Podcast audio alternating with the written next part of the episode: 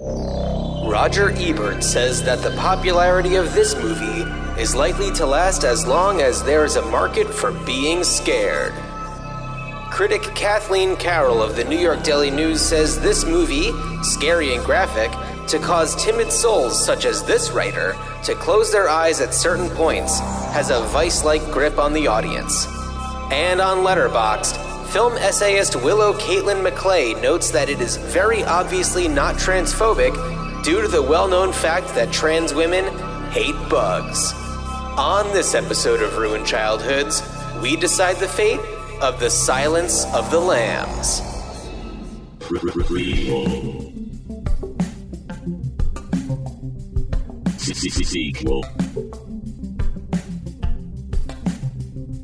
Re re reboot. Which one will it be? It's the Ruined Childhoods podcast.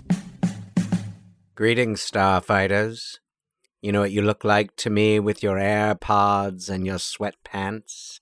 You look like a rube, a well scrubbed, hustling rube with good taste in podcasts.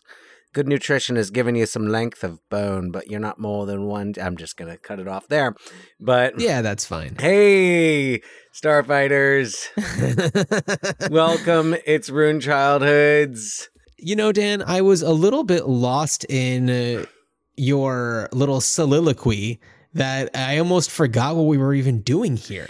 I yeah. So anyway, yeah. No, it, it's I, I like. I think we're calling this the Silence of the Lambs episode, but it's really the uh entire, I guess, Hannibal Lecter uh arc, if you will. Um Yeah. So, uh, I mean, And it's fed- welcome it's- everybody to Ruin yeah, Childhoods. yes, and, yes, and and and yeah, n- perhaps you know, few few fictional childhoods have been ruined the way that Clarice Starling's was. Um, but we're uh, we're of course we're uh, celebrating movies that are about uh, the FBI, centered around the FBI, and it's February. February. It is February, and no, perhaps no better place to start than uh than with Silence of the Lambs. One of the most iconic FBI hunt movies out there. Yeah, yeah, uh, really, and I mean, going from I mean, Silence of the Lambs as kind of the iconic centerpiece of of this franchise, but Yeah. uh Manhunter, w- which came along, uh, in- Let's yeah, earlier. let's take a let's take a beat. Let's take, a, beat. take a beat. Cuz we're already going all over the place. Yes, yeah, On this episode, we're going to really talk about Silence of the Lambs, and then we're going to touch upon some of the other movies in the the Hannibal Lecter series of films. Which you know we n- definitely need to give a a big shout out to Thomas Harris who wrote the uh, the novels, the Hannibal Lecter series of novels, uh, which would be Manhunter, Well, The Silence of the Lambs. R- Uh, oh, sorry, not red, not Red Manhunter, Ja- Red, Red Dragon. Dragon, yeah. Red Red Dragon, uh, Silence of the Lambs, uh, Hannibal, and Hannibal Rising. yes, Yes, and uh, Silence of the Lambs. Uh, even though Manhunter, which was a Red Dragon adaptation, uh, starring um, Brian Cox as Hannibal Lecter, who you know we I feel like almost on every episode we're talking about people who are now in succession finding a lot of. Uh, you know, um, a, a brand new resurgence in their careers, whether it be uh, Alan Ruck or uh, oh, uh, Griffin Dunne Griffin was one, Dunne, one yeah. we talked about on the last. Oh, I'm yeah. just talking about people who we People we- mentioned. oh, yes, yeah. So yes. Brian Cox, uh, who is uh, plays the Hannibal Lecter role in Manhunter, and um, then that was 86 and then just a few years later in 91 we have silence of the lambs which i feel like really any thunder that um, manhunter would have had definitely stolen. And it's funny because it's like you know on this podcast we talk a lot about how there are movies that are so iconic that or or just you know well received that when there is a sequel or a prequel or a reboot or a re- remake or whatever you know people get upset about it. And i feel like this hannibal lecter movies are ones that or, or i guess anything are ones that are kind of immune to that. You know, it's these books that were that did very well and just a few years after they came out they adapted them and you know manhunter i don't know if it did necessarily really well but i you know it's a michael mann movie um oh who plays will graham in William that one? Petersen. william petersen hmm Yeah. and uh yeah who uh people would probably recognize from like csi but we've talked about him Cousins. before he was in cousins that's right he was the the jerk car dealer and um, Bavarian Motor Works. and uh and then after silence of the lambs we get two more anthony hopkins hannibal lecter movies hannibal and then red dragon which is the prequel uh well i guess in the series of the movies it's a prequel even though it, the book was released first It's considered a prequel because it's not the first Anthony Hopkins as Right. Hannibal Lecter yeah version of it. and um and then there is a, a Hannibal Rising uh that came out in 2007 that does not include uh, any of the cast from the It it, uh the other it, movies. it includes none none of the cast, none of the quality. Han- Hannibal Rising is the only piece of this puzzle that I did not go back to. uh-huh. in preparation for this episode. Uh, but I do remember seeing it in the theater. And Oh, did yeah, you? no, I saw so uh I saw both Hannibal, I saw Red Dragon, Hannibal, and Hannibal Rising all in in theaters.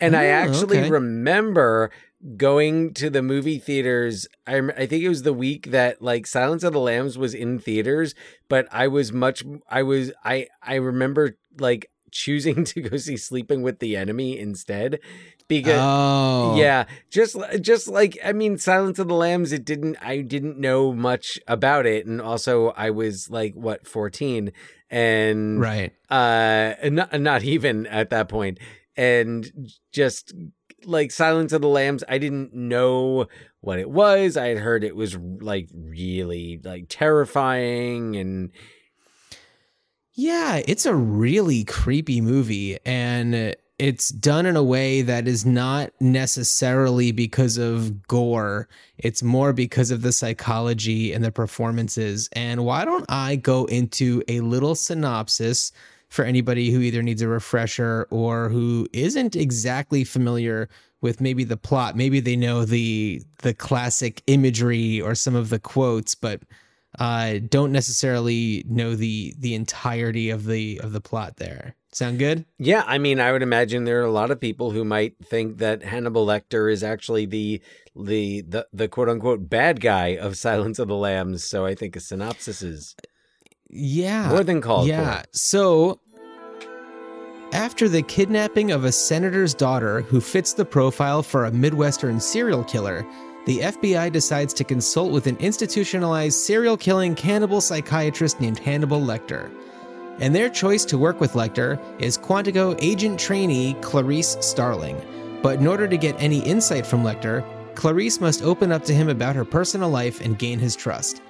After Lecter leads Clarice on a number of trials of discovery, she discovers more about him and his fondness for the art of the anagram. Lecter indeed helps Clarice get into the mind of Buffalo Bill, the serial killer slash murderer, while working his way towards a cunning escape in a fashion that only the likes of a soulless genius could pull off.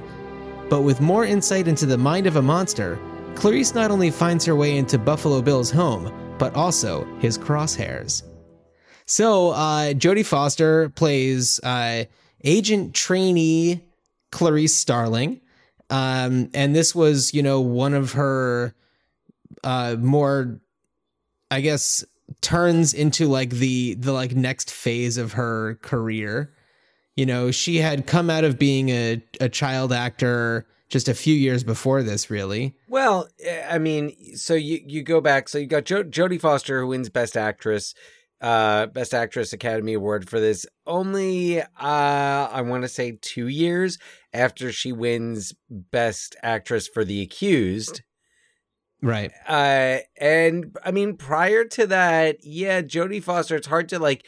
It's hard to think about Jodie Foster. In I feel like she took some time off to to go to college. Um, Yeah. Yale. Yeah. Did she go to Yale? That sounds about right. Sounds like a Jodie Foster and thing she, to do. Yeah, and so you know, er, early in her career, of course, there was uh, Freaky Friday, and then uh, Taxi Driver, Well, yeah, and yeah. yeah, and uh, I mean, she goes even back further before then, but still, she, you know, uh, did all these roles, and then yeah, went off and, and educated herself, came back, uh, won herself a couple of Oscars, started directing.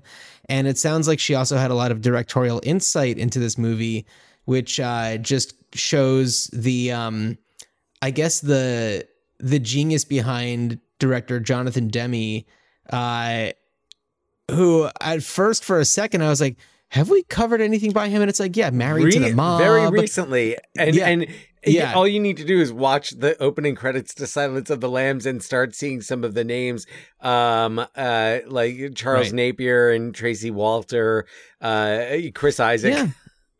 Chris Isaak. Yeah, it's really funny. And I was thinking a lot more about Jonathan Demme, and he's one of those, or was one of those directors who, like, was so brilliant in his work and you know his his films were for the most part so well received there were a few you know duds in there but like he's not one of those directors who like I couldn't pick him out of a lineup of one. I don't know what he looks what he looked like. And there's you know a lot of directors who were both as prolific and as skilled as he was who you know exactly what they look like. Steven Spielberg, Martin Scorsese, like you know uh people who became more vis- more visible presences in the world of directors. And Jonathan Demme uh just kind of like pounded these out and uh and really I think was well respected by the actors he worked with. You can tell because there are so many who work with him repeatedly. And from what I gather, it's like he really, you know, this movie is uh, like a true collaboration that only really worked because of his, you know, leadership. Well, and apparently he was just one of those people who was like just a, a real a listener. Uh and Right. in fact, uh one of the stories I was reading, uh if you look through the cast of this movie, you'll see the name Chuck Aber, who fans of Mr. Rogers' Neighborhood would know as Neighbor Yeah. Aber. And Baker Aker. no, uh, neighbor oh, you're, no. you're thinking of Baker Aker from Daniel Tiger. Right, I'm thinking Baker yes. Aker. Yes, you're Dang, yeah. no, but Same uh, universe. he was also, but he was also in um, Mr. Rogers' Neighborhood. Yeah, he's neighbor Aber.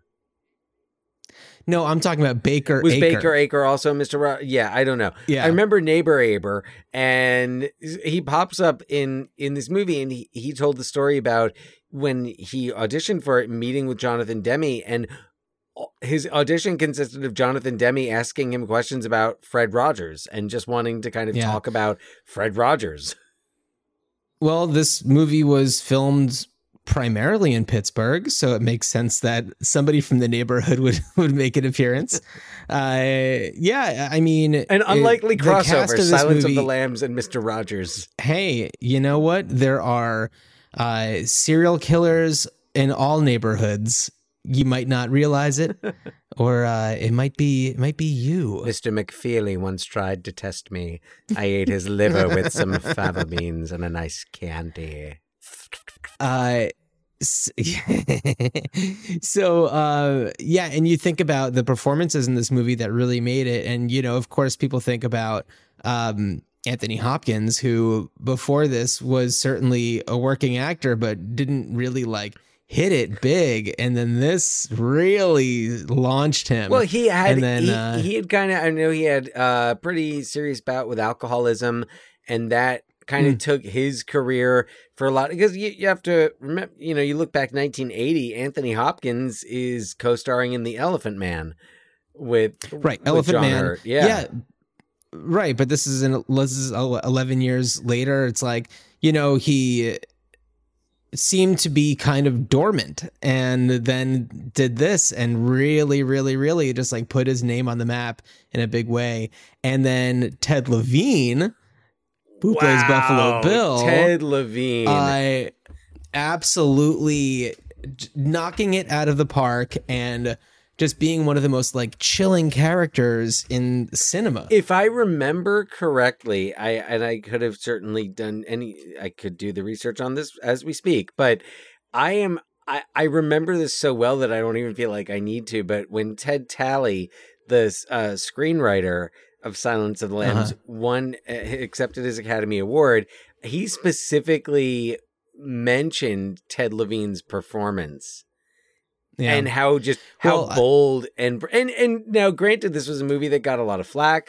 This was bef- like uh along you know back when the words you know transvestite and transgender and transsexual were all just kind of thrown around and there there was a lot of there was a, a lot of um I want to come back to that. yeah, no, but yeah, a lot of controversy over having the the the villain of this movie be uh you know be someone they they don't really tell you No, Dan. Yeah, they don't- Here's what happens. Uh Clarice uh surmises that Buffalo Bill is a transsexual, but Hannibal Lecter corrects her to saying that he is somebody who thinks he might be a transsexual just because he hates the body that he's in. He hates the person who he is, so he assumes that he is. They say transsexual, so um, that's the words I'm using. Right, yeah. But uh, assumes that uh, you know he is trans and has uh, likely attempted to get uh, you know gender reassignment surgery and or sex reassignment surgery. And um the from what i understand at the time in order to uh get accepted to do that you first have to if you are a man uh sorry if you were born with you know in in the body of a man male gender assignment speaking. I, I think. Yeah. Yes, but you have at that time what you had to do, from what I understand, is like live as a woman, so wear women's clothing, exist as a woman, uh, and then you can start taking hormones, and like then after that process, you can have surgery, and the the reality of this character is that he would never do any of that because it would mean going out in public uh you know you, when you see him just as a person out in the world which you only really see at the beginning when he's coaxing um uh are, are you brooke smith's are you about a size I forget her- 14 yeah.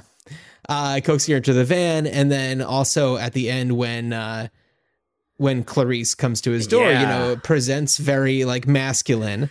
And um it's not until he's like by himself where experiments with with being a woman and for those who don't know his mo is to uh kidnap women who are a certain size so that he can uh kind of harvest their skin and create a new skin for himself Yeah, Yes. I, I mean seriously creepy stuff, but like very uh very iconic. But it's also interesting. So you mentioned that that he's v- presents as more masculine when he's kind of out of his his basement with you know where his where he he his his sewing shop his uh Yeah. moth you know he wears jeans and a flannel shirt well, when he's when he's trying to when he captures Catherine Martin, uh, Yeah. he's got catherine martin he's right. got the played by Brooke Smith, who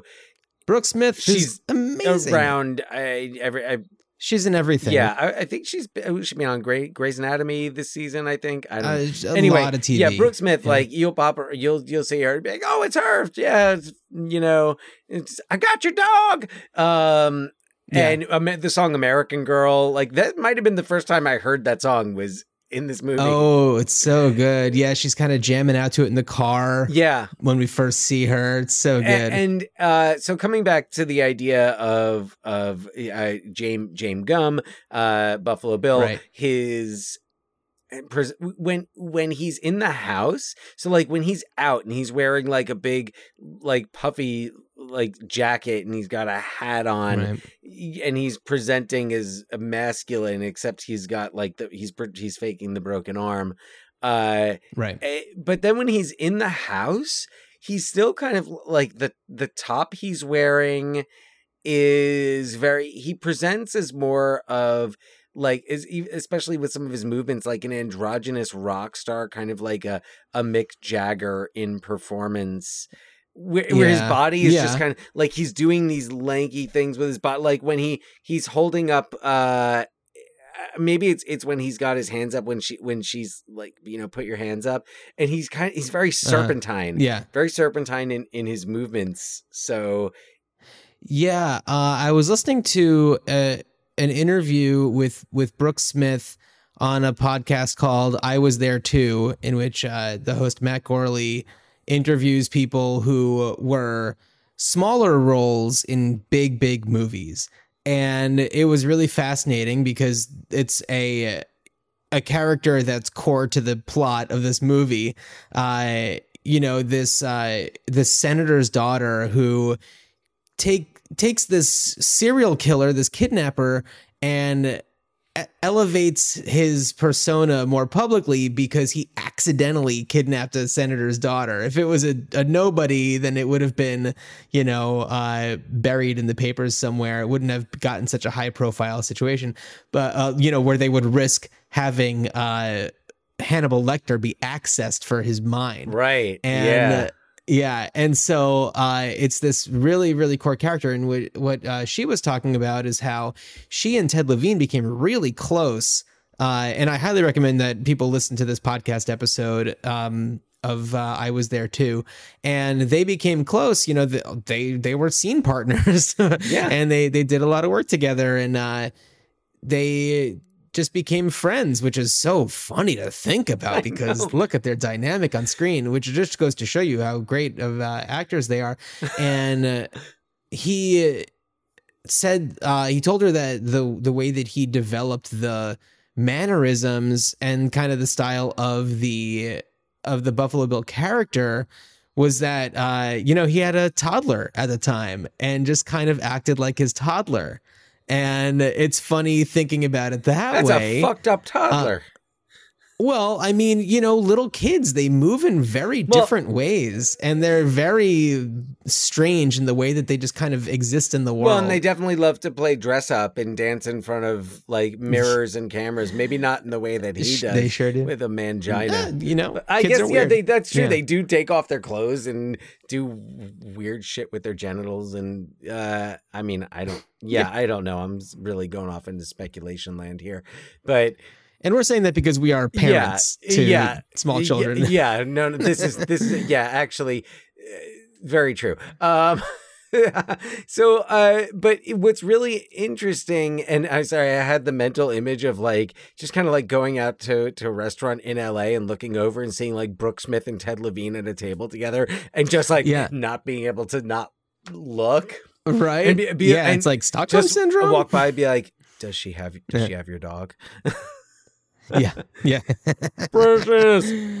Precious. Uh, but- yeah, and uh, so I'm there were a couple of there were a couple of uh of really really fascinating ideas with uh, uh Silence of the Lambs and some things that Demme does, some things that are uh, like elements of the cinematography. Like there are so many of these head-on shots like and I thought of it Yeah. when you were talking about Brooke Smith jamming out to American Girl. It's the camera is dead on. It's a close up of of her face Yeah. like you see the steering wheel. Um uh there there's the moment when um when Clarice and uh, Ardelia Kasi Lemmons' uh character Uh-huh. when uh they're like kind of just spitballing back and forth and speculating and trying to you know figure out theories and make connections with Buffalo Bill and it just goes back and forth between these two close-ups of the two of them and their faces are centered Yeah, and that's a very Jonathan Demme thing. too. Philadelphia, you see And it. Uh, I, I think Philadelphia, well. yeah. and right and uh, i also excuse me i you know read a lot about how a lot of the characters will you know are shot looking straight into the lens. Uh, kind of like as if the the viewer is uh clarice and then when she has a close-up she's looking like slightly off. And uh, it's like when you watch it when you watch the movie and think about it in with th those things in mind it's like it real you really appreciate it a lot more because you realize how everything is intentional and how the camera is like creating this world with you and uh, and drawing you in in a really fascinating way and i really loved watching. I mean, the first time I saw this movie, I think that I was just like at home, it was put it on TV or whatever, and it scared the crap out of me. It was so eerie and it really freaked me out. And I think that the first time I watched it, I was just so like struck by how freaky it was that I didn't really think too much about like why it was freaky or like the the craftsmanship of the film itself that made it that way. And i uh, and it you know watching it this time it, i really focused on that. And it made me think of uh, another movie that i i want to say took some of elements from this and dan i'm wondering if you're going to notice what i'm referring to here but uh the movie Midsommar with directed by Ari Aster, where it's one of those movies where it's like you if you're not really like thinking about it, it's hard to r- realize like why it's messing with you so much and why your experience is so uncomfortable. And then when you look at it, you're just like because it's a that's a movie that takes place all during the day and it's like, you know, very beautiful looking and then there's these things that just just make you really uncomfortable and then of course there's a a, a scene in midsommar and i don't want to give anything away because it came out pretty somewhat recently Yeah, but yeah. there is a uh, a way that somebody is kind of suspended uh, in near death that uh, replicates a shot in Silence of the Lambs very much, Yes. where Hannibal Lecter has uh, one of his victims suspended in a very curious way. It's a very And, uh, intentional. Uh, very intentional, very symbolic. yeah. Uh, absolutely. And when, you know, well, you mentioned how um, the villain isn't really Hannibal Lecter, but Hannibal Lecter is a, I mean, complete monster in somebody else's monster movie.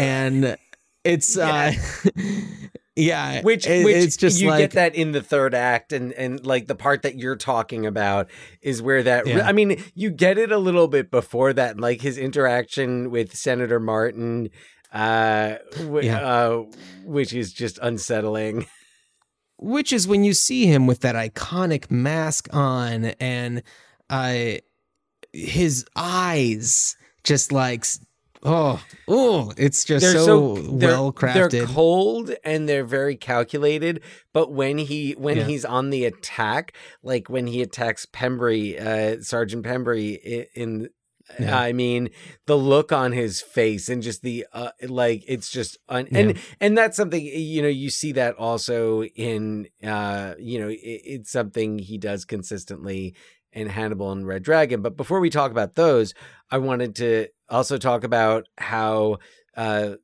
Jonathan Demme and Silence of the Lambs really also makes it about there's so much about and, and I feel like just to say gender is is very um like confining to what it is but Mhm. from uh from kind of the i don't know d- d- gendered dyspho- dysphoria i'm not using the proper terminology here um Mhm. of that that James Gumb is is dealing with and how Lecter kind of toyed with his patients so like the they mention Yeah. Benjamin Ras- Raspail uh you know one of Lecter's patients and victims, and how le- a lot of a lot of this is also focusing on mental health. Um, Right. And just real quick, uh, I don't think that we went over the fact. I mean, it was mentioned that Hannibal Lecter was a psychiatrist, uh, but you don't, you know, that's explained to you, but you don't see uh, in the same way that in Red Dragon, you, you see him as, or I guess in Hannibal, in you the see show, him yeah. more as yeah, eh, or the show Hannibal, yeah, which we didn't touch upon yet. it's, there's so much to cover. I, I feel like we're rushing through this, Well, but we kind of have to. We we do, and and it actually like th- there it definitely all all connects, and even to some points that you brought up uh earlier that it where where it, it, like we're gonna come we're gonna get back there, but the sense of uh Clarice being there's so much mention every guy hits on her chilton dr Ch- Anthony Heald yeah. uh as as oh, Anthony Heald is so good in this. Man, he, like he's another one. I want to get him in the movie with uh like William Atherton and um Oh. and but just have them play the nicest, sweetest people like ever. Like like Uh-huh. that there's my cocoon remake, I think. Oh, jeez. Just like just get all like the most awful people from like 80s and 90s movies. And Yeah. Just have them be lovable. Charles Dance, I'm thinking. Uh, yeah, yo, yeah, definitely got got to get Charles Dance in, in there. Um, uh, Julian Sands, maybe I don't know. Mhm. Uh, Yeah. anyway, and it, we're No, reading off topic here, but but the idea, even like the shots, like there's when uh when Clarice first gets called in to see um Jack Crawford, played by Scott Glenn in Silence of the Lambs, and and you see the elevator door opens and it it's her and it's all these like big guys, and then when the elevator door opens and she gets off, the the elevator's empty, so. It, it, her Yeah. fem her, her like I guess her not even her femininity, but just her being a her- woman. her presence. Yeah. Yeah. Just- it's unsettling. The, the the um autopsy scene uh Hmm. when they're in is it is it uh some rural uh town where they find you know one of his victims and there's all these men and she kind of you know tells them she's like okay like all right time for all you assholes to go and there's a Right, yeah. poignant moment because I think uh like um Crawford kind of does it's not quite mansplaining, but it is a like a mansplainy thing. And he brings it up Right. afterwards in the car and he's like, Oh, yeah. don't Let's let's let's listen to that. Yeah, let's listen yeah. to that. Starling. When, when I told that sheriff we shouldn't talk in front of a woman, that really burned you, didn't it?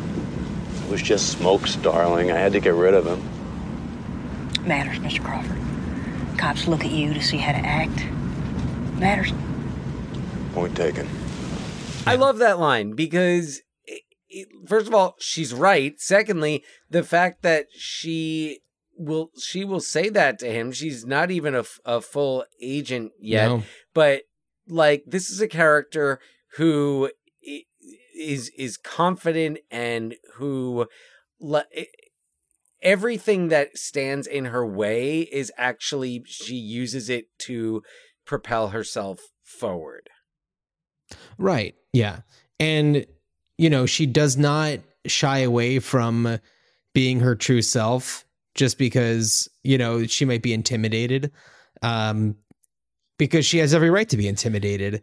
You know, she's with some of the most senior people in her organization and she is barely in it herself. But she knows what and sorry yeah. she knows what she Oh, no, she no, no. know- but in but she's also like it's so and this is both in this is in foster's performance it's in the writing it's in the direction like when she goes to her car and just kind of breaks down and and cries because and this is also after she's had she's met with Lecter and she's uh thought about her her father who who was killed when she was young and she Right. she breaks down but like she can't break down in front of them there and and it, there's no. and and there's there's another thing in there that I think you know maybe at the time it wasn't really that prominent, but now looking back and saying like okay this is why stigmas around mental health and seeking treatment for mental health are so harmful because look at all of these people who and then of and then of course there's the you know counter argument to that like well some of these people did seek help and the therapist they went to was Hannibal Lecter and Uh, yeah, absolutely. Uh, so, I mean, I know that we can talk about Silence of the Lambs for uh, a solid four hours, maybe. It's just that intriguing. Um, but I do want to touch upon um, the other two movies in the Anthony Hopkins trilogy, uh, as this is a movie about, you know, prequels and sequels and remakes and reboots and stuff like that, to acknowledge that, um, you know, uh, what, well, what year did, um, so Hannibal what year, Hannibal I assume is 2001. So yeah, the book comes out in '99, and it was basically one Right. of those like Thomas Harris is going to write a book so that we can make another movie. Yeah, basically. And uh, so this one was uh, directed by Ridley Scott, and it's you know Ridley Scott in 2001, and you can really tell the the era that it's made in, and a lot of the ways that things are shot. The like, I don't know. Uh, they I feel like they show way too much. The um, it's kind of I feel like this is a more complicated plot line uh it's not as it's not as clean it's not as intriguing this does have clarice in it again but re- recast with uh julianne moore and it's julianne moore is great but it it's noticeable you know you you want to see jodie foster like that's that's who Clarice is and will always be. And uh, Julianne Moore does everything that she possibly can with that, but uh,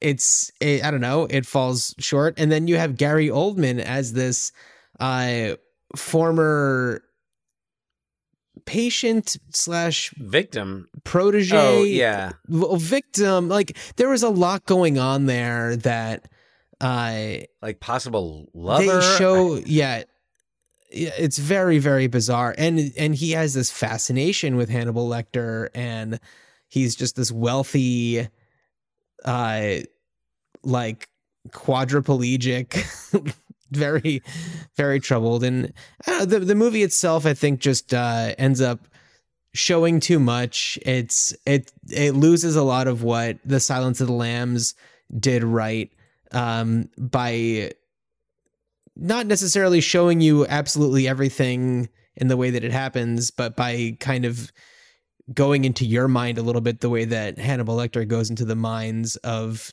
the people who he's, I don't know, targeted. Um, and uh, yeah, I don't know. It, uh, Dan, what did you think about it? I thought it was just a little too flashy. Well, uh, okay, so Ridley Scott. Ridley Scott's movies very rarely get into characters the way that Silence of the Lambs really got into these characters. Ridley Scott's movies mostly, and I think about Matchstick Men as as a huge uh, exception, Oh. but uh, you know there are Right, others. yeah. Ridley Scott's movies don't tend to be as much about character as they are about sequences and moments and images. So, and also not to mention, like, once he got to a certain point, just like all of the different actors, because it's, it's, you know, uh, look, here's, um, oh God, who plays, is Crawford even in this one? Uh, I- I don't even remember him in it. No, No, I don't think that he's in it. no, but uh, like it's his whole it's like oh look it's Gary Oldman and oh look Ray Liotta and uh, Yeah. uh, yeah. So I feel like Ridley Scott's movies they tend to be more of the like visual entertainment and the sequences like the sequence when he uh when Lecter kills the Italian cop Right. Like that was i thought really uh that was really well done but also you're kind of just relying on the anthony on anthony hopkins doing Lecter Yeah. and people being into that. Uh, yeah, so And you get your hello Clarice Right. moment because she calls the guy. Yeah. So eh, you get yeah, I- but I agree. There's so much going on. There's the subplot with Ray Liotta's character and right. a- and Clarice, and that just doesn't. It, it Yeah. just doesn't play as well. Like it, it doesn't age as well, and Well, especially when you have the the climax of this movie taking place at Hannibal Lecter's. I'm. I think we're assuming. No, I think it's Ray It's Ray Liotta's Liotta's, character's home. yeah. Yeah, and we have uh, Ray Liotta and Clarice. Ray Liotta, the actor, Yeah. as himself, Union, Uh, New Jersey's um, own.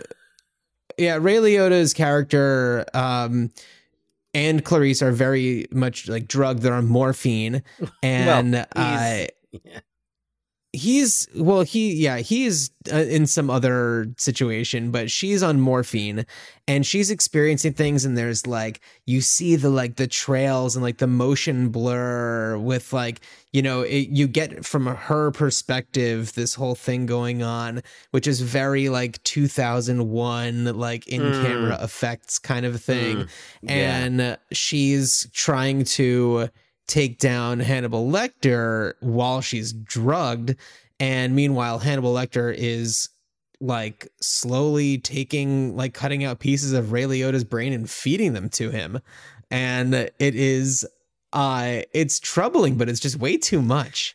And yeah, and I, I feel like that follows through all the way to the very end. You have Hannibal Lecter after escaping and he's on a plane and he's got some like brain in a Tupperware container with him essentially and I don't know it's just like I don't know it was just too much Yeah, and I remember I I'd read the book and then saw the movie. I remember thinking that is things like that with the brain it, that kind of works in a book. It works Right. more in a in a book. Right. Uh and yeah, and I mean there was a lot of controversy over the ending and like I, I think the book ended actually with Clarice and Hannibal like together in Rome or or something along those lines. Uh-huh. Like I have I have a memory of like just it I'm picturing I'm picturing the scene from the end of um the Dark Knight Rises where Michael Caine is like at the Oh. cafe drinking like a little uh, espresso and he looks over and he sees Bruce Wayne with uh Anne Hathaway. Oh, right. They just kind of like nod to each other. Like that's what I'm picturing. Like Michael Caine looking over and he sees Hannibal Lecter with Clarice. No, but man, imagine Michael Caine as Hannibal Lecter. Like I, I would say pre like had they had they made Silence of the Lambs in in like the early 80s, which it hadn't been I think Red Dragon was published in 81, so 81, yeah. yeah. And and speaking of Red Dragon, um, so Manhunter and Red Dragon, I have not seen Manhunter. Dan, I know I I watched the clip from Manhunter of uh oh my god, why am I blanking on his name? Will Graham, uh, who's the FBI agent in that one, and it's at his first visit with Hannibal Lecter, who is in the, the he institutionalized and imprisoned. And it play the scene plays almost exactly the same between Manhunter and Red Dragon. And I don't know how closely the rest of those two movies uh, line up with one another, but it was an interesting and and I just encourage people to go on YouTube and find those scenes because it's interesting to see the way that Brian Cox plays it versus Anthony Hopkins. And it's, you know, I I don't know if Anthony Hopkins even really saw Brian Cox's performance or if he was just like I'm going to do my own thing, but uh it's interesting to see the differences between the two. Yeah, yeah, and Manhunter. So, so Manhunter is basically like the independent film version. It's the grittier, more realistic looking. uh, and feeling Yeah. and very Michael Mann 1980s synth music.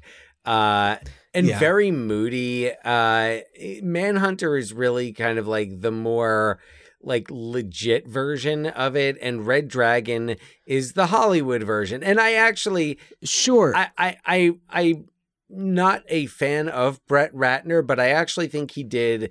Uh, I think he did a good job with Red Dragon. okay. Going into this, Brett Ratner, garbage person. Piece of shit. Piece of shit. Uh, I really liked Red Dragon. I thought Red Dragon was really enjoyable, Yes. really great to watch. Listen to this cast list. So you have Anthony Hopkins, of course, Edward Norton as Will Graham. You have Ralph Fiennes as uh, Dolarhyde, the the villain in this one. Another person who has severe psychological trauma that eh, you know is causing that he's struggling with. He doesn't want to be doing the things that he feels like he has to do uh, which is is really intriguing. Um, you have Harvey Keitel in there, uh, Emily Watson who plays Dolarhyde's like uh, romantic interest, uh, reluctant. You know, she's blind, and so she does not is not aware of the world in which he really lives. Although some of those things have to smell really bad. Yeah. Um, And then you have uh, Mary Louise Parker as Will Graham's wife, and then you have Philip Seymour Hoffman, uh, who's like a tabloid writer. Freddy Lounds. It's a great cast, and I feel like they're all doing an excellent job. Ralph Fiennes is chilling. Uh, he's really, really fantastic. Um, a little over the top, but compared to Hannibal, the movie, Oh, not yeah. the character, Or the show. it, it feels or the show feels very understated. And I feel like had this come out before Hannibal, it might be like, oh boy, they really Hollywooded this one up. But I feel like coming after the movie Hannibal, this feels not the same as Silence of the Lambs by any means, but it feels a little bit closer to the vibe. Was it the same screenwriter? Okay, so yes. Yeah. Uh yes. So Red Dragon very much returns. I I I look at it very much in a way, in the way that a lot of trilogies like the third installment will have more in common with the first installment than the second. uh Okay. you know, the Indiana Jones trilogy is a great Sure, example of mhm. that. But so Red Dragon and this is where I give uh, you know I, I actually give the the the production and direction a lot of credit. They use the same typeface for the subtitles to show like when they're in Quantico, and yeah, it's the same Yeah. uh, same typeface. Um, it, it's uh, a lot of the similar style. I do think that where they, uh, I don't know, um, maybe a misstep, and I'm saying this, of course, you know how much I love Danny Elfman as a composer, Uh, mhm. but I felt that Da- the Danny Elfman score for this was that was like a bit too much. Um, but but going through kind of the Yeah. rest of it, and then I'm gonna I'm gonna compare to Manhunter because scene wise, dialogue wise, there's a lot that's the same. In many ways, it Uh-huh. feels like Red Dragon exists so that there's an Anthony Hopkins version of it. Um, that Okay. said, Red Dragon also, uh, so it, it keeps a lot, excuse me, from Manhunter, but it also, it adds a little bit. Now, I have not read the book Red Dragon since Mhm. I was in, in high school. So Okay. it's it's been a while, but um I feel like I remember seeing it at the house. Like I remember seeing the book Red Dragon. Yeah, it was definitely there. Red Yeah. Dragon and Silence of the Lambs, and yeah, the, I had them all. Uh, so it, it's the whole like the backstory about Dolarhyde's grandmother, who really Right. traumatized him, is not in Manhunter. Oh, okay. That is not in. so is that to give the is that really to give the character a little bit more humanity to make you feel for him a little bit more, do you think? I think so. I also do seem to remember it being in the book. Oh, interesting. Um, okay. I, I I mean maybe maybe I'm wrong again. Did not d- did not really do the uh, do the research. I wonder if, you know, just thinking about films of this like ilk in the 80s, I guess when there's the villain, they don't want you to try to, uh, you know, sympathize for them as much as they do that, you know, nowadays where there's like, you know, some sort of understanding of where this person is coming from. Um, yeah, yeah, and, and I'm trying to. I'm. I mean, I'm sure that there are plenty of examples where that's not the case in the '80s, but like, And I don't think that Red You know, just- Dragon, I don't yeah. think Red Dragon it necessarily is like going to you know get you to feel a ton of sympathy for for Dolarhyde. He's still a, a violent criminal, but Red Yeah. Dragon also gives you that more. It also does that more just with like the casting of Ralph Fiennes, who's I Mhm. mean Ralph Fiennes is an acting genius, and like so I mean, good. I would have I would said this after Schindler's List, and then you add stuff like Quiz Show and Strange Days. But after his, his last ten years and his work, especially with Wes Anderson and the Coen Brothers, I'm like, yes, I'm like Ralph Fiennes is magnificent. I am truly considering uh, getting a "Would that it were so simple" tattoo. Your eyes just lit up. And I would get one that says it's complicated. it's complicated. Yeah, right. I would get Uh, that it were well, so and- simple and on one arm and it's complicated on the other. It's complicated.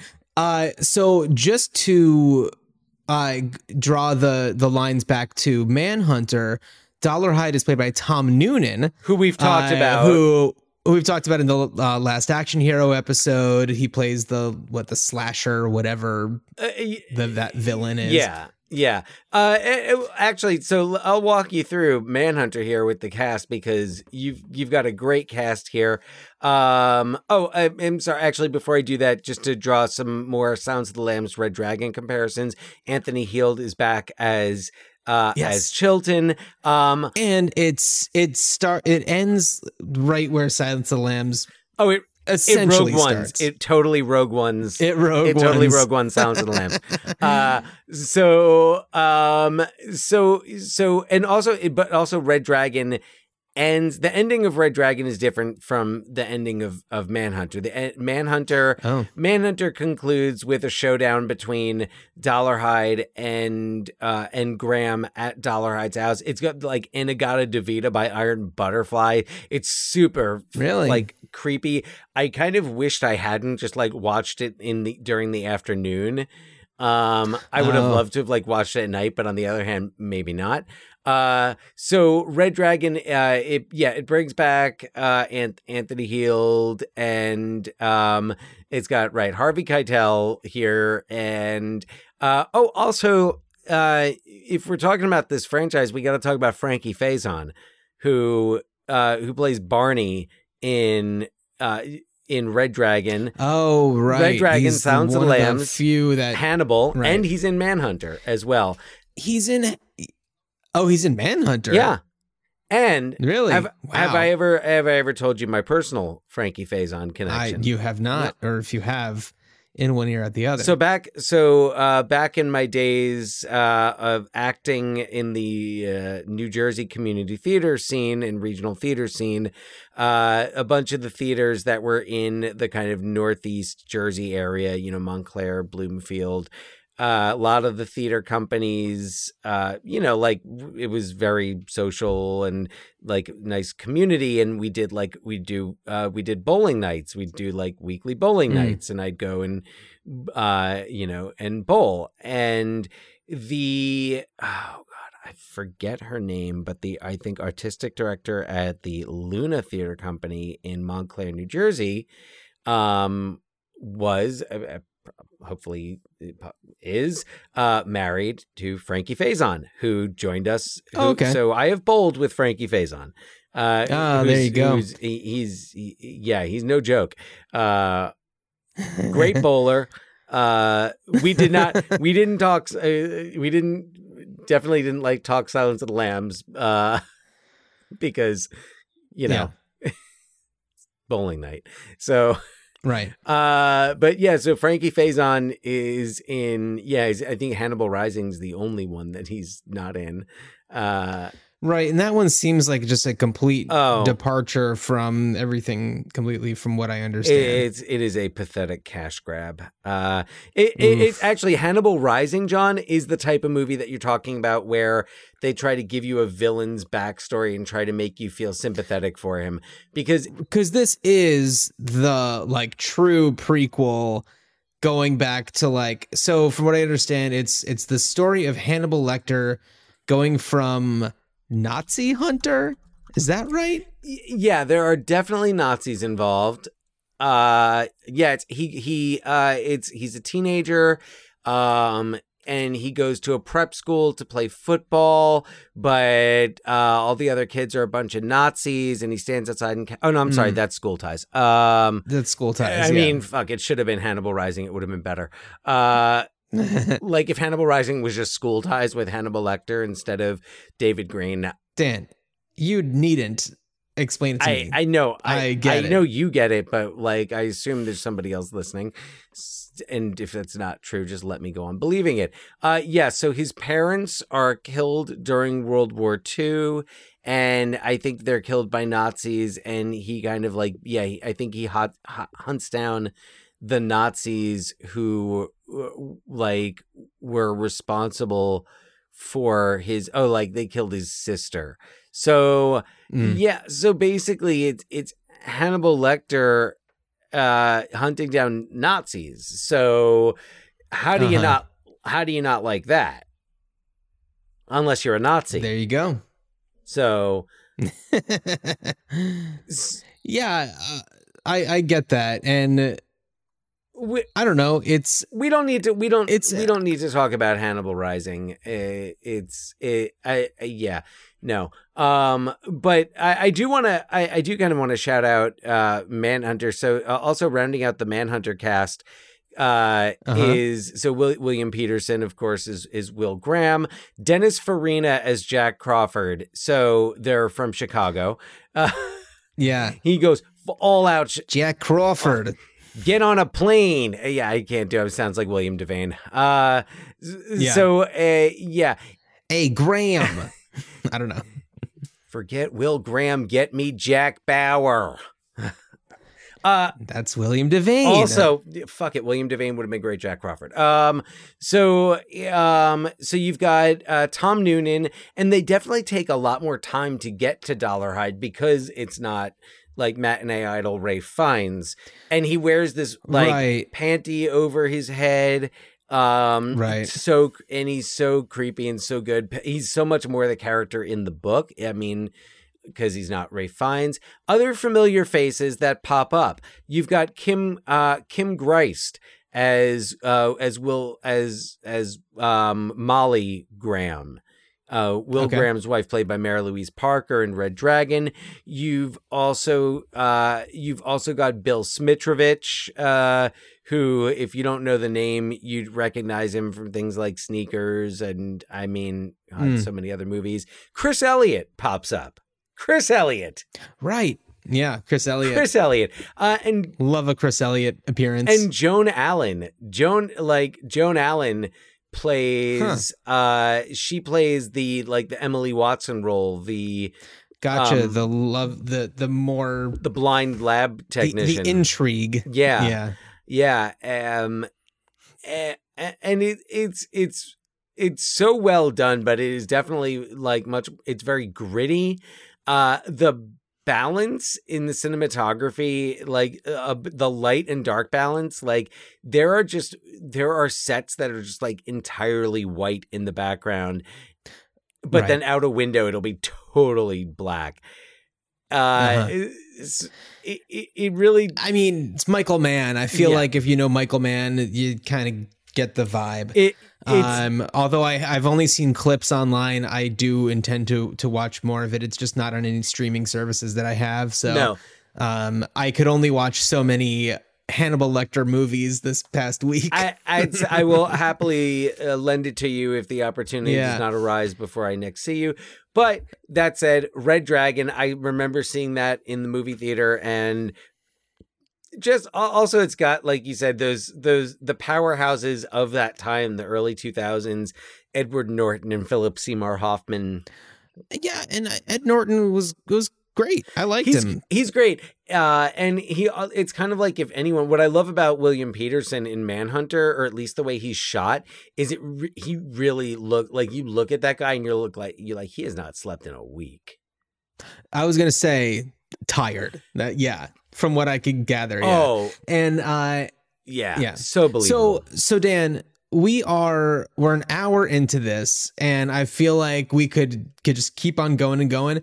Uh, so aside from these films, which are adaptations themselves, uh, we clearly have this more recent Hannibal uh, series with Mads Mikkelsen and uh, Hugh Dancy as Will Graham and uh, Gillian Anderson. I don't know her character's name, but she plays like- uh, Hannibal's psychiatrist. right And I I watched probably into the second season. I think it might have only been three seasons yeah and it was uh it was fantastic it was just like a really beautifully shot uh show uh Mads Mikkelsen is an amazing Hannibal Lecter um I mean he's incredible and of course you know that he can get the job done. And uh it does show you a lot more than what Silence of the Lambs, you know, like I don't know, you definitely do get a lot of the same type of stuff that you see in uh Hannibal the movie in terms of like cooking body part Oh, like you know uh, organs and stuff like that. But it's done in a more tasteful way and tasteful and it just works. It just works a lot better. And uh hugh dancy does a fantastic job as will graham. And uh yeah that's that's all i'm gonna say about it. It's just a really solid show. And it's one of those moments where a tv show comes out about this beloved villain. And I don't believe there was much of a blowback in terms of people saying that their childhoods were going to be ruined. Probably because this is not a, you know, uh, a popcorn movie. This is not, uh, you know, something that's going to be somebody's like comfort movie, Silence of the Lambs. Right. So uh, you do get away with being able to, I don't know, um, have you know an experimental film like or, or series like Hannibal, plus the fact that Anthony Hopkins is not the first on-screen Hannibal Lecter. Right. And that Yeah. that's where this franchise gets away with with all of the like recasting. It's also why Clarice is the exception because you have Yeah. through Manhunter and Red Dragon, you have all of these different portrayals of Will Graham, Jack Crawford, Yeah. Hannibal Lecter. So you can I, I and I think the fact that like Manhunter kind of came out and was was what it was, but then Silence of the Lambs came out, and I mean huge. We're talking, I think, the third movie in history to sweep like what are considered the top five Academy Award The categories. top five. Um, Yeah. picture, director, actor, actress, uh, screenplay. In this Right. case, adapted. But Yeah. it, it, you don't right. So you have that like, well, it, it's already been recast. Anthony Hopkins is already not the first Hannibal Right. Lecter. Yeah. So it, it's a lot more about the characters in those. I mean, really, it, it should be just about the characters anyway. But especially when you're showing Yeah. them at different moments in their lives. So, like having a younger, imagining a uh, Hannibal Lecter, even pre Red Dragon, that's Mads Mikkelsen, and it shows the Right. beginning of his because that's how it starts and that's another thing they don't show in manhunter in red dragon they show you the whole setup and how will Yeah. catches lecter Which I liked. yes yes Yeah, i, which I I thought it was a positive addition i thought it was a uh, Right. yes but so this hannibal just builds more onto that and Ca- laurence fishburne as as crawford and i don't know if the series Right, i don't right. think the series ever brings in clarice uh I don't know if they did. It would have been third season. because in the story, you know, it's Will Graham's thing, and I don't know. But but Dan, I so what what I want to know is what would you do with this? Okay. So, but before we jump into that, Because I'm curious. Well, I'm curious to know if you if your mind went where my mind went. well, I mean, musical, of course, but that's been done.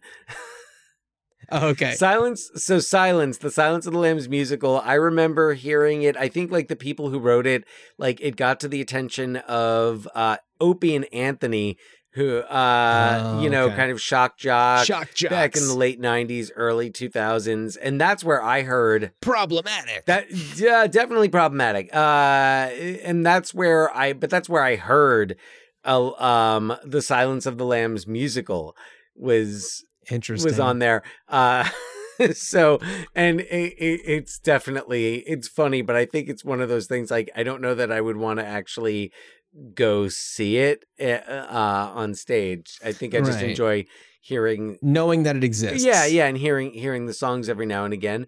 So I I I, had a few I, I just a few ideas ranging from just like remakes and seeing like and, and and even taking something like Silence of the Lambs and now like 30 plus years later saying okay what what can we do about this maybe we can be a little bit more uh you know cultured and show a little bit more about the you know behavioral sciences and and the mental illness and be a little more uh scientifically accurate and still just present a, a quality uh quality thriller um Mhm. i i was thinking about a a sequel that would feature as its main character the son of Will Graham, who in Red Dragon it's Josh Right. Graham, and I think he's got a different name in in in Manhunter, but um eh, kind of like a, a Josh Graham who find who you know uh hunts down Hannibal Lecter and just for all of the damage that Lecter did to his family uh Uh-huh. and kind of like go into the go further into the Will Graham story because when we leave Will Graham he's just kind of like he's retired and yeah, uh so Back for one more job. yeah well I mean that's what happens yeah he gets pulled back in Yeah. so Yeah. so thinking about like uh, a a Josh Graham focused uh focus sequel and we you know Anthony Hopkins just you know won another Oscar a couple of years ago uh for Yeah, the the father, yeah he, it- he's yeah. really good like Right. I don't I didn't see enough I, I only watched the first like half hour of that movie and it was definitely like, whoa, okay. This is an entire experience. I watched it on a plane uh Oh, it, it was a hmm. good plane movie good plane movie Yeah. Uh, so I, I was thinking that I was I, I think most of my most of my thoughts uh were around the filmmaker behind it and I think that having a um having a non-binary filmmaker uh you Mm. know kind of helm a a Silence of the Lambs remake would be a good idea. I also I was thinking of just like cuz this is such a uh you know female centric story especially if you focus on on silence and i was really thinking Right. of some I, and i i thought of mary lambert uh, uh as a director Mm-hmm. and then i thought of mary harron uh who did american psycho and and Oh, right, and yeah. then i and then i was like well why didn't i think of kasi lemmons all along as right. uh, a, a, a just exceptional director who definitely has some Yeah. insight on this story. Yeah. And I, I do just want to note that uh, from what I understand, and please, you can email ruinchildhoodspot at gmail.com if you uh, believe otherwise. But I, from what I gather, uh, Jonathan Demme did a, a, a amongst the trans community. Uh, this is regarded as a very respectful uh, portrayal of the the trans experience, the the misunderstanding of the trans experience. And uh the there are people who are trans who have spoken out about how uh Jonathan Demme did a really thoughtful job of, you know, explaining things in a, in a way that were uh, indicative of the way that trans people were viewed at the time and kind of said like no this is something else. Like because uh in the scene where uh clarice indicates that you know uh you know the profile of the transsexual is typically very docile. And it's just like oh you know forget about what you're reading in your profiles there's more to it than you would understand that I get because I'm a psychiatrist and I know that that's not what was what is going on here. So let's just kind of brush that aside. This is somebody else in a completely different situation. And I'm not saying Dan that it, it would not be a good idea to have um, somebody who maybe understands the trans experience more, or at least gender fluidity more, to uh, helm a Silence of the Lambs or a you know a remake or something in this world, um, because certainly uh, all re- you know. Uh, representation in those communities is a positive thing and do they necessarily need to be doing a story about a character that might be undergoing a psychological hardship because of that you know that's not the case necessarily but Well, right, but yeah, I guess uh, my my thinking there is that you know it is a, it, it's a movie that had a problematic image, uh, and I think also just kind of also giving filmmakers that aren't going to get as much of a spotlight, giving those filmmakers a spotlight. Totally Yeah. totally i mean dan in the, in the words of uh, clarice starling it matters I mean, Kasi Lemmons, honestly, like would Come on, be Dan, my, that was good. That was very good.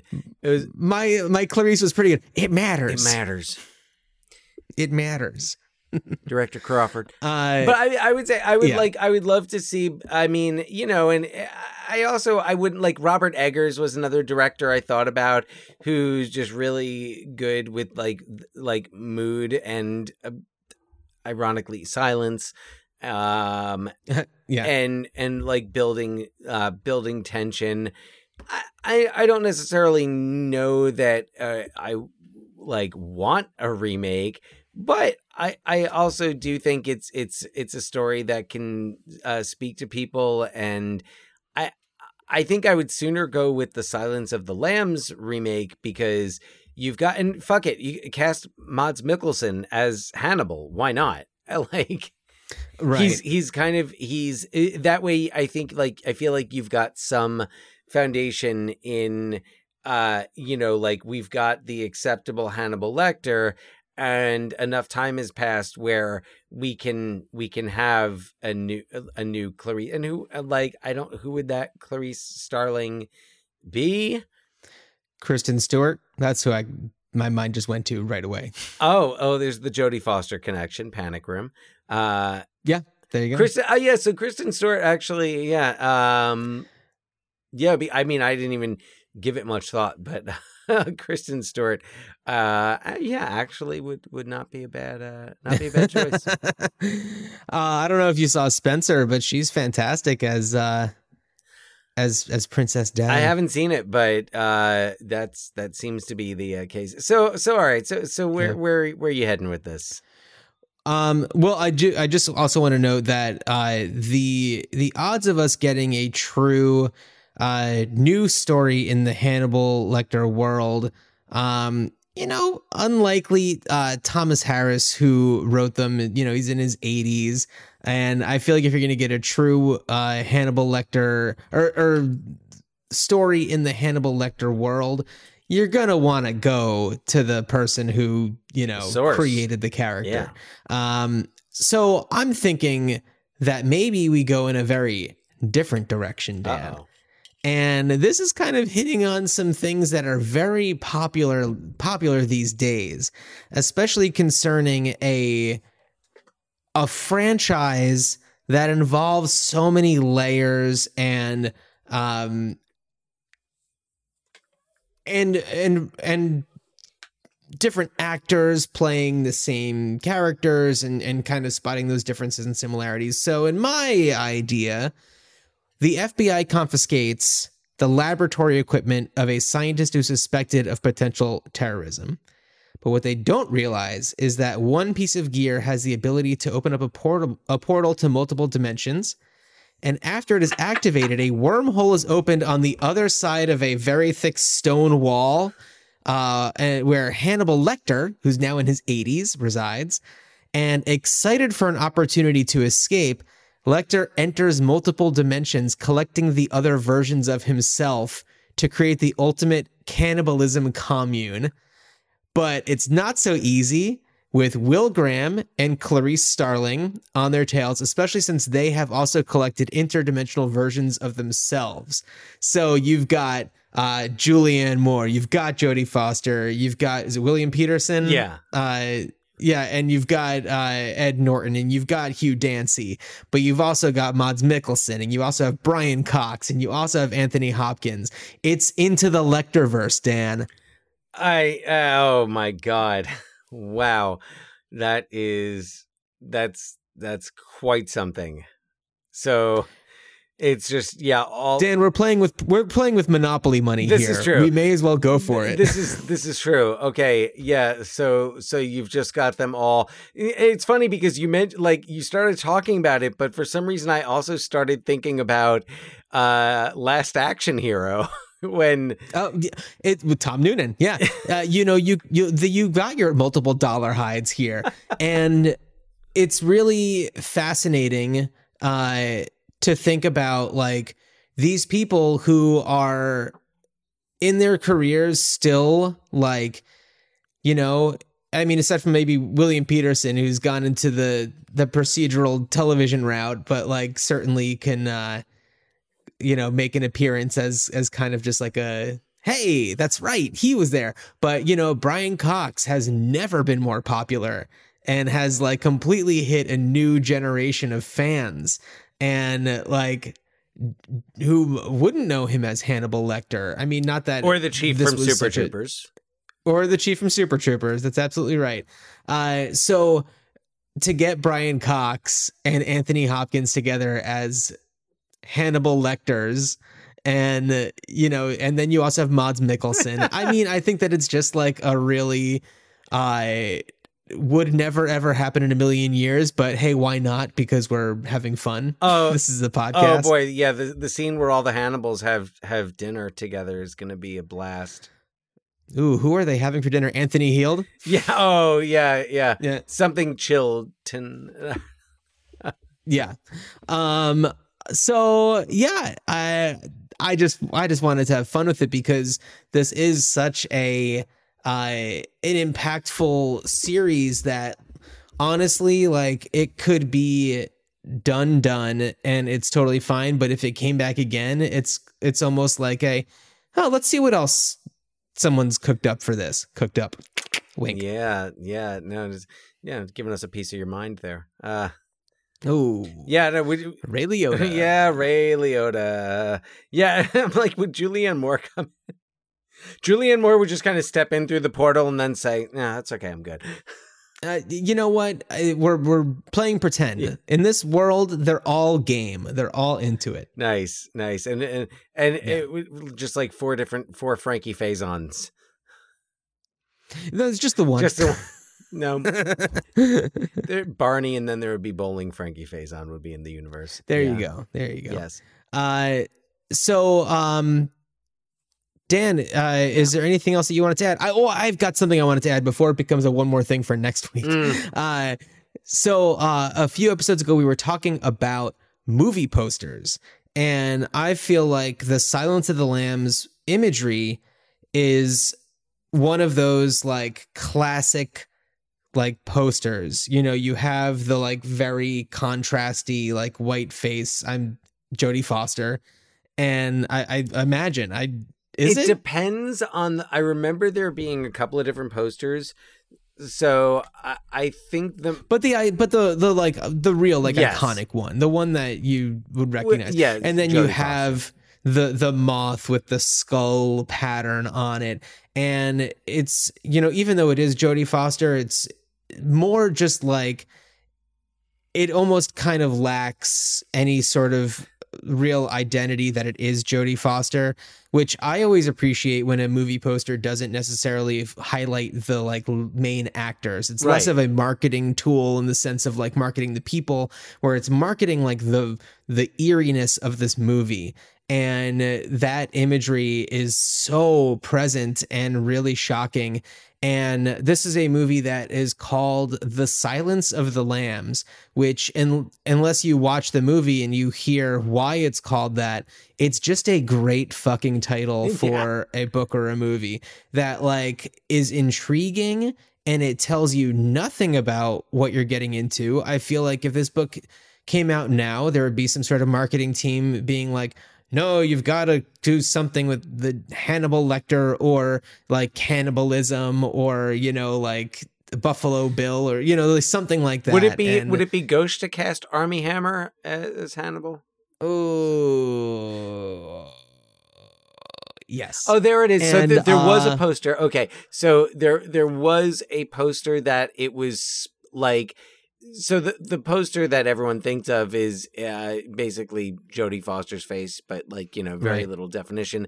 There is another poster that it's like half on one side, it's half of Hannibal, Right. and then the other side is half of of Clarice, and then the middle there's some some text. But yeah, no, th- this is just like brilliant poster work. And actually, I like the regular, just the straight up like face Jodie Foster Yeah. face poster. Yeah, no, it's great. I mean, that's the thing that people remember, and um, so that's something I wanted to definitely be sure to to add before we finished up here. Um, and yeah, I we'd love to hear what you all think. Uh, email us ruinchildhoodspot at gmail.com. Check out the link tree in our uh, in the show notes and you know, communicate with us and follow us on social media and buy some merch, support the show. Yeah. Dan, anything else you want to add? No, I'm sure I'll think of it in like an hour and forget to write it down and then think of it at another very inconvenient inconvenient time. But yeah, no, Yeah. not nothing for the moment. I'm just gonna share what what we've got on tap next. And that Right. Yeah. yeah. So we like we said, it is February, the uh, a month celebrating the the films depicting the FBI. Yeah. And uh, you know, we we of course started with Silence of the Lambs, a you know a record Academy Award winner, undisputed cl- classic, uh, and we are going to follow that up with perhaps the other end of the spectrum. Uh, actually, a film that I haven't seen since it was first on uh, on VHS, and that would be ni- 1988's Feds, starring Rebecca De Mornay and Mary Gross.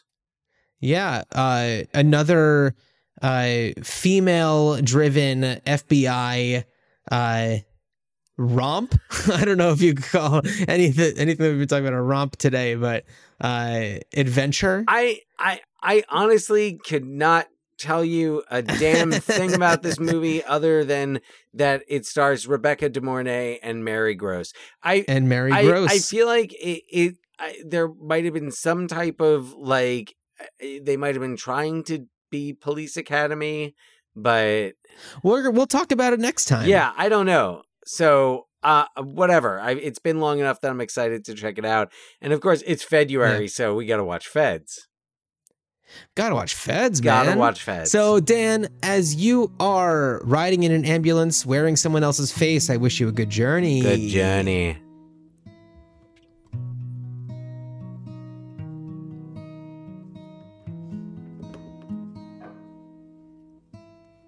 I am nothing.